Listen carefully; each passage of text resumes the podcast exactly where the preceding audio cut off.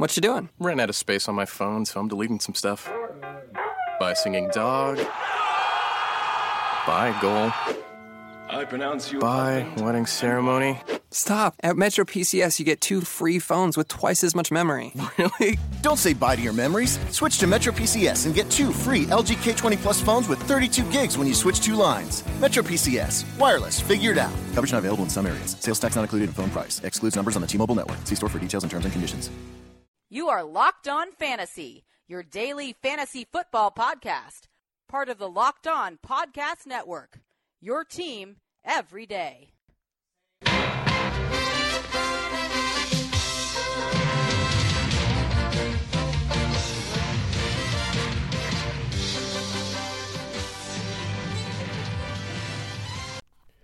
Greetings, everyone, and welcome to another edition of the Locked On Fantasy Football Podcast. As usual, I'm your host, Vinny Iyer. When I'm not doing this, I'm writing about N F L and fantasy football at large for Sporting News dot com. So we've uh, turned the page to off-season mo- mode here on the site. We broke down some things that are developing in different quarterback situations. Uh, Deshaun Watson was our latest program to look what the Texans can expect out of their offense with Watson as the projected new starter over Tom Savage. On today's show, we're going to go to the other team in Dallas with the guy that uh, Watson is being compared a lot to as a rookie, except he's a first-round pick versus Dak Prescott, a fourth-round pick, that he can have the same effect with his uh, passing, running on an established team that uh, has had some recent playoff bound success. So with Dak Prescott, however, I think he's an interesting case because there's some reasons to think that he will struggle a little bit more.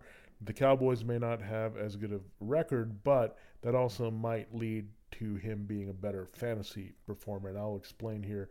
I have the article up right now on Sporting News dot com. Dak Prescott faces five big obstacles in two thousand seventeen to avoid a sophomore slump. So that's what I have. I'll kind of talk a little bit about what I wrote there and then uh, see how it relates to fantasy football.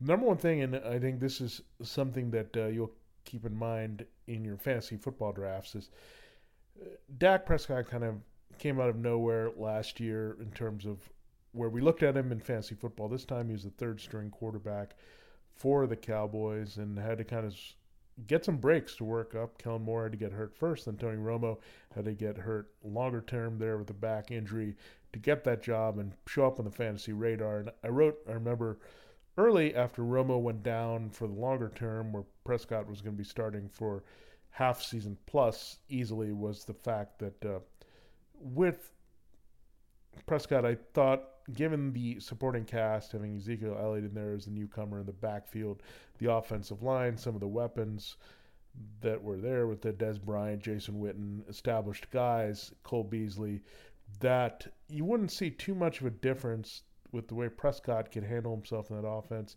versus Tony Romo. The one concern I had was the turnovers, if Prescott was going to have more turnovers, but I also knew that Prescott was going to use his legs a little bit more than Romo to actually score touchdowns, gain some yards. And that's what really came to fruition. So in the end, we saw Dak Prescott end up right smack dab in the middle as a Q B one, somewhere where you would look at Romo in previous years. So that was a pretty darn good year for Prescott. This year, I think there's going to be people overdrafting Dak here.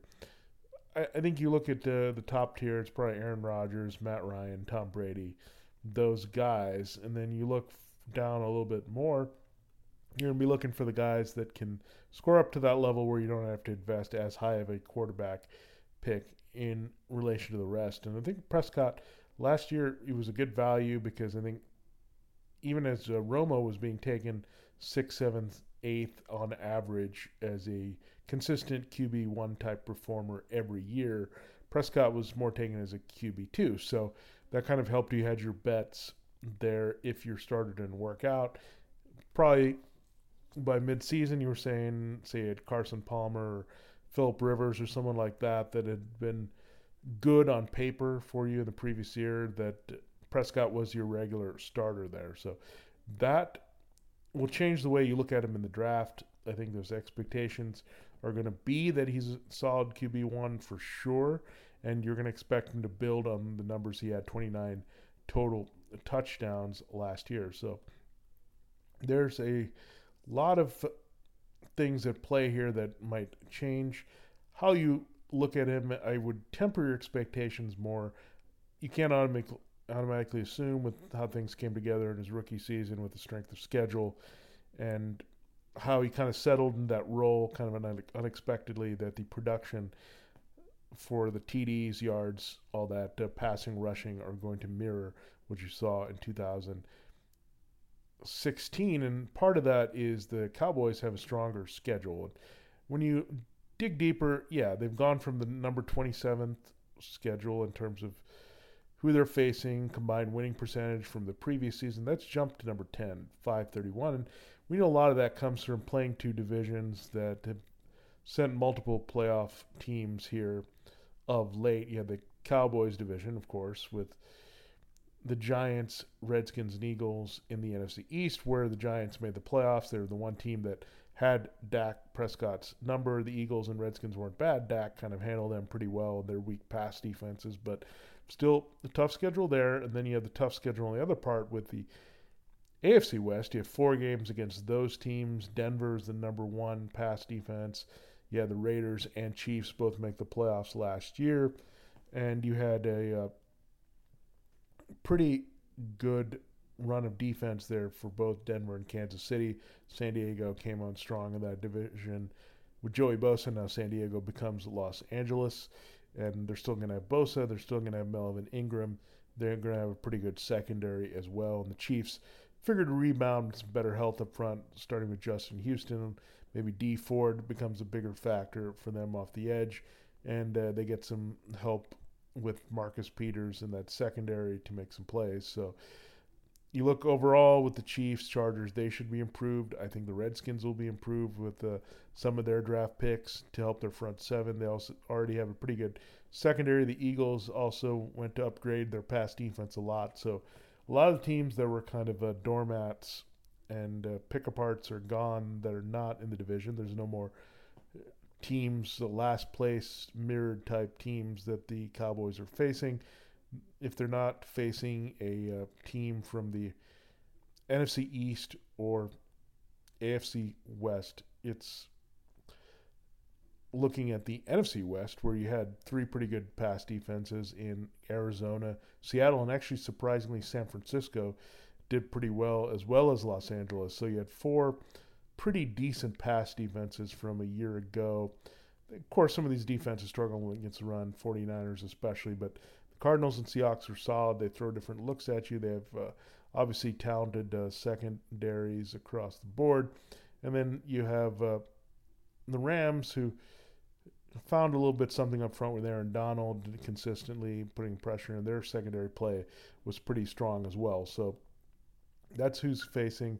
On top of that, uh, at N F C West, he gets the A F C West plus the interdivision play there that he's going to face. So a lot of uh, tough, tough teams on that schedule for Prescott. And I think that's something you have to examine pretty close when you get closer to your fantasy drafts. Uh, how does the schedule fare this year versus last?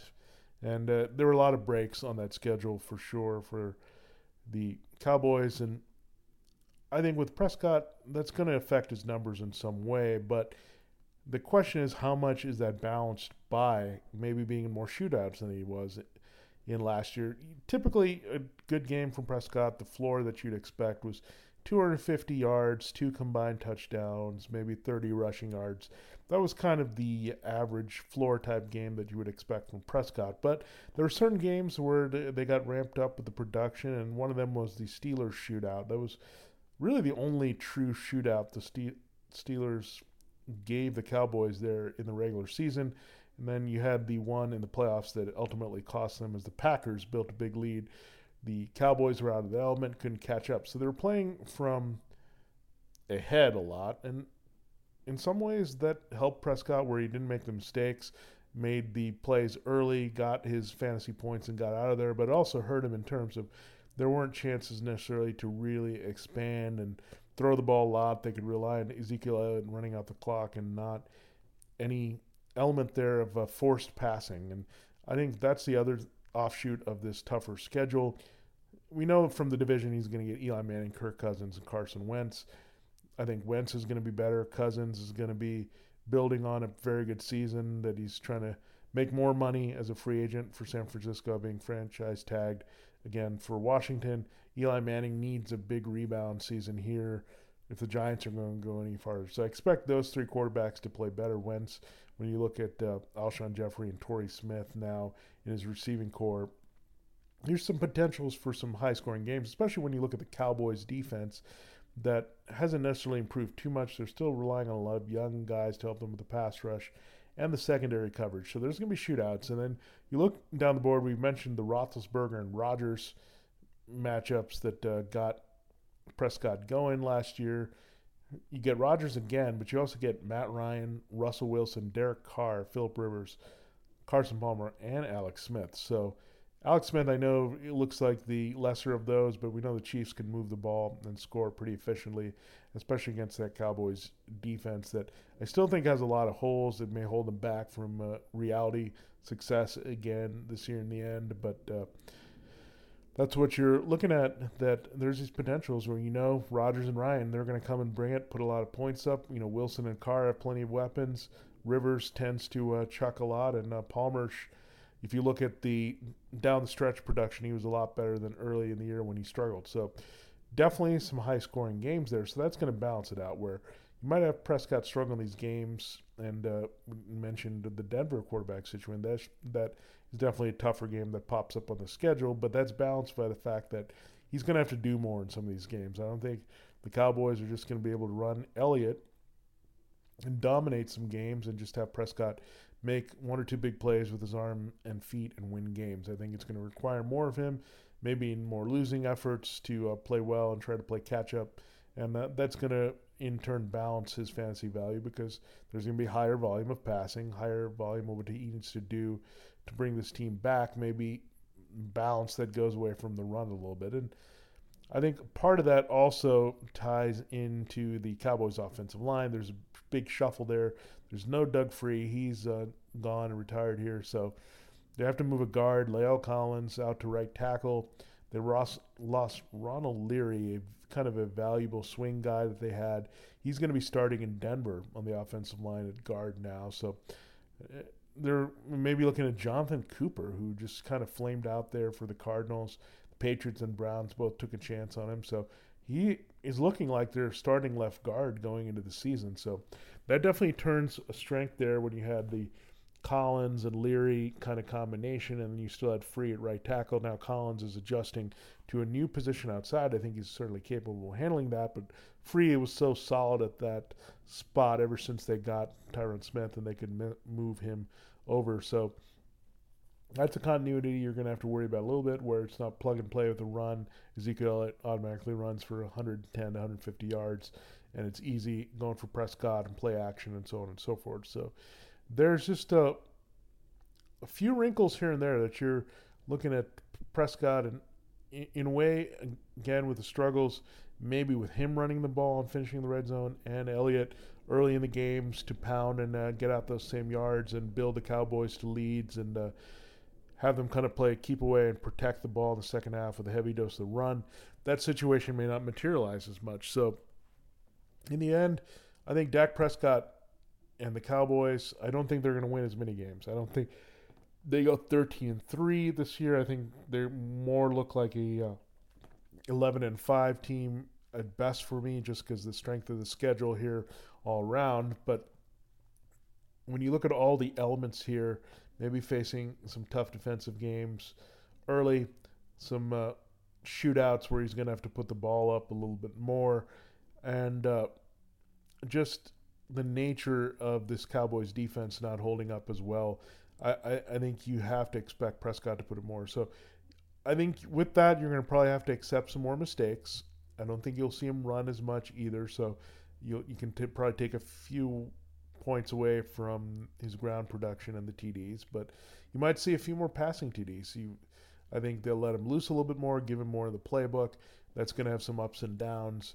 So you might see the interceptions creep up. I mean, he did an incredible job protecting the football last season, but if they creep up a little bit, I think they'll be counterbalanced by more yards and more touchdowns overall for Prescott, because I think he'll be have, have to be involved more. And you look at the weapons across the board, that's the one good thing in this scenario. That's kind of the control subject here, is that you still have Dez Bryant, you still have Terrence Williams, he was re-signed, you have Cole Beasley, you have Witten. You look at uh, some changes at tight end after that, and uh, again, Ryan Switzer there from uh, North Carolina as a rookie that can have an impact on this offense. So I think overall the things are similar for Prescott. That doesn't include what Elliott can do out of the backfield as well as uh, Darren McFadden. So there's everything around Prescott is there weapon-wise. I think there's the schedule, some things in front of him change things a bit, the outlook of the Cowboys in terms of how easily they'll be able to win games and roll over some weaker opponents, that's gone as well. So in the end, I think, like I said, in reality for the Cowboys, the results may not be good in the regular season, but I think the production could be higher. And I think that's going to set up Prescott to have more success, that he can handle that volume, because in those type of playoff situations, such as Green Bay, they face them again, or Seattle, that he'll be ready to throw more and win those type of games when there is a Rodgers or Wilson or Matt Ryan, when these uh, games really count a little bit more. So I think all that points well to Prescott being better in terms of fantasy football numbers versus uh, his reality outlook for two thousand seventeen. So there you have it. There's a breakdown of Dak Prescott so far early in the offseason and what we think we're going to get out of him in year two in Dallas as a fantasy football quarterback. Thanks so much for listening. Please subscribe on Audio Boom or iTunes to get this podcast delivered to you week daily. And make sure you're checking out all the great podcasts on Locked On Network, N F L. We got you covered team by team in the offseason. N B A, still full swing here with the playoffs and what you have upcoming in that draft. So great shows all around. This has been Vinny Iyer for Fantasy Football Locked On, and we'll see you next time. What you doing? Ran out of space on my phone, so I'm deleting some stuff. Bye, singing dog. Bye, goal. I pronounce you. Bye, wedding ceremony. Stop. At MetroPCS, you get two free phones with twice as much memory. Really? Don't say bye to your memories. Switch to MetroPCS and get two free L G K twenty Plus phones with thirty-two gigs when you switch two lines. MetroPCS. Wireless. Figured out. Coverage not available in some areas. Sales tax not included in phone price. Excludes numbers on the T-Mobile network. See store for details and terms and conditions.